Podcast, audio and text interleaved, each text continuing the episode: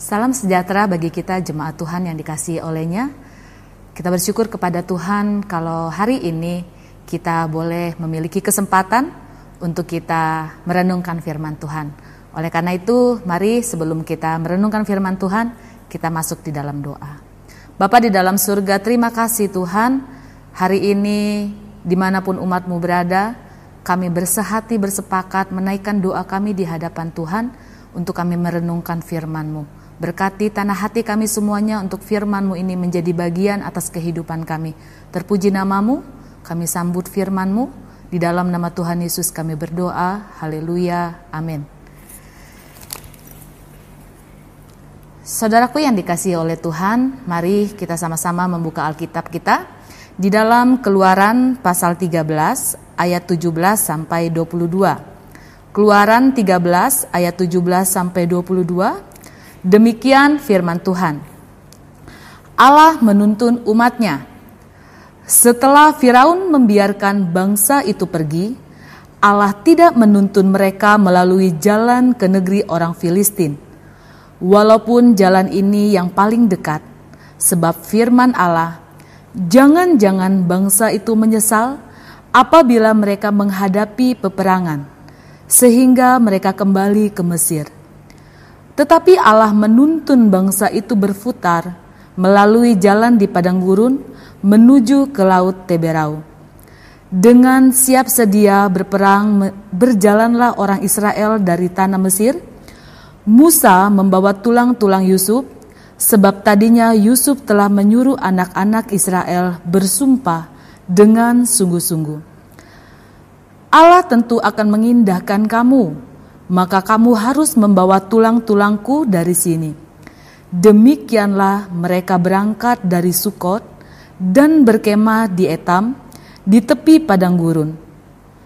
Tuhan berjalan di depan mereka pada siang hari dalam tiang awan untuk menuntun mereka di jalan dan pada waktu malam dalam tiang api untuk menerangi mereka. Sehingga mereka dapat berjalan siang dan malam dengan tidak beralih tiang awan itu tetap pada siang hari dan tiang api pada waktu malam di depan bangsa itu. Demikian pembacaan firman Tuhan yang kita sama-sama sudah lihat. Saya memberikan tema kepada kita pada saat malam hari ini rahasia padang gurun. Setiap orang tentunya ingin cepat sampai kepada tujuan yang yang diinginkan. Tetapi apabila kita melihat di dalam Keluaran pasal 13 ayat yang ke-17 sampai 22 bagaimana bangsa Israel dipimpin dituntun untuk mereka berputar-putar dalam perjalanan mereka sehingga mereka sampai di padang gurun. Seakan-akan dalam perjalanan padang gurun itu yang kita ketahui bahwa di padang gurun itu adalah tempat yang sunyi sepi. Mencekam, menakutkan, tidak ada jalan, terlalu luas, dan ada binatang-binatang buas yang siap menerkam orang-orang yang melewatinya. Mungkin hari-hari ini keadaan kita sebagai orang percaya seakan-akan kita harus diam di rumah karena di luar sana mencekam, menakutkan bagi kita. Tetapi apa pun yang sedang terjadi saat-saat ini, saya percaya bahwa Tuhan ada, Tuhan hadir menuntun kehidupan kita orang-orang percaya. Mari kita lihat ada tiga rahasia padang gurun. Yang pertama, di padang gurun tidak ada arah. Tidak ada petunjuk jalan, tidak ada, sehingga mudah tersesat. Yang kedua, tidak ada jalan pintas dalam ayat yang ke-18 tetapi Allah menuntun bangsa itu berputar-putar melalui jalan di padang gurun menuju laut Teberau. Dengan siap sedia berperang berjalanlah orang Israel dari tanah Mesir. Allah menuntun, Allah membawa bangsa Israel berputar melalui jalan di padang gurun menuju ke laut Teberau. dalam perjalanan ini mereka harus mengikuti taat, harus tetap kuat sekalipun mereka harus berputar-putar, dipimpin harus berputar-putar untuk mereka sampai kepada tujuan. Begitu juga dalam kehidupan kita hari-hari ini. Kita diajak, kita dihimbau untuk kita taat dan sekalipun kita ada di rumah, kita tetap kuat. Karena tidak ada jalan pintas untuk terselesainya apa yang sedang terjadi sekarang ini. Dan rahasia yang ketiga, tidak ada tempat tersembunyi atau tidak ada tempat untuk bersembunyi. Bagi kita hari-hari ini, tempat yang paling bisa kita diami adalah di rumah kita masing-masing. Padang gurun itu bukan untuk menyiksa kita, tetapi Mungkin itu juga proses yang harus kita jalani sebagai orang percaya. Ketika Tuhan Yesus dicobai, waktu dia ada di padang gurun,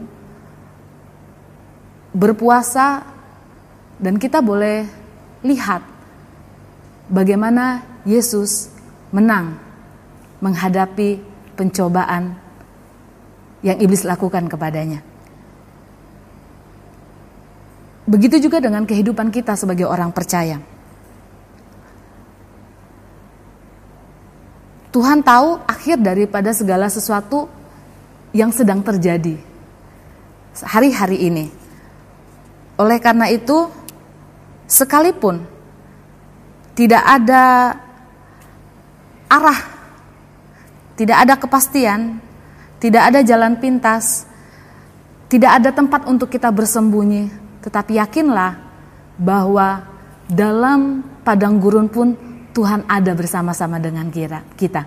Tuhan tahu akhir dari segala sesuatu bahwa Tuh, jalan Tuhan itu yang terbaik buat kita, tetapi biarlah kita tetap percaya kepada Tuhan bahwa di balik padang gurun yang sedang Tuhan izinkan bagi kita hari-hari ini, Tuhan akan menuntun saya dan saudara untuk kita sampai kepada perjalanan kita ke depan bersama dengan Tuhan. Oleh karena itu, biarlah kita tetap kuat di dalam Dia, kita tetap bersemangat, kita tetap teguh di dalam Dia, sehingga kita menikmati penyertaan Tuhan itu sempurna atas hidup saya dan saudara. Terpujilah nama Tuhan, demikian renungan firman Tuhan, Tuhan Yesus memberkati kita semuanya. Haleluya. Saya akan berdoa bagi kita semuanya. Tuhan Yesus terima kasih, kalaupun hari-hari ini kami seakan-akan ada di padang gurun. Kami tidak bisa ke mana-mana karena ada hal-hal yang menakutkan di luar sana. Tetapi yang kami yakini, yang kami percaya, Tuhan ada bersama dengan kami.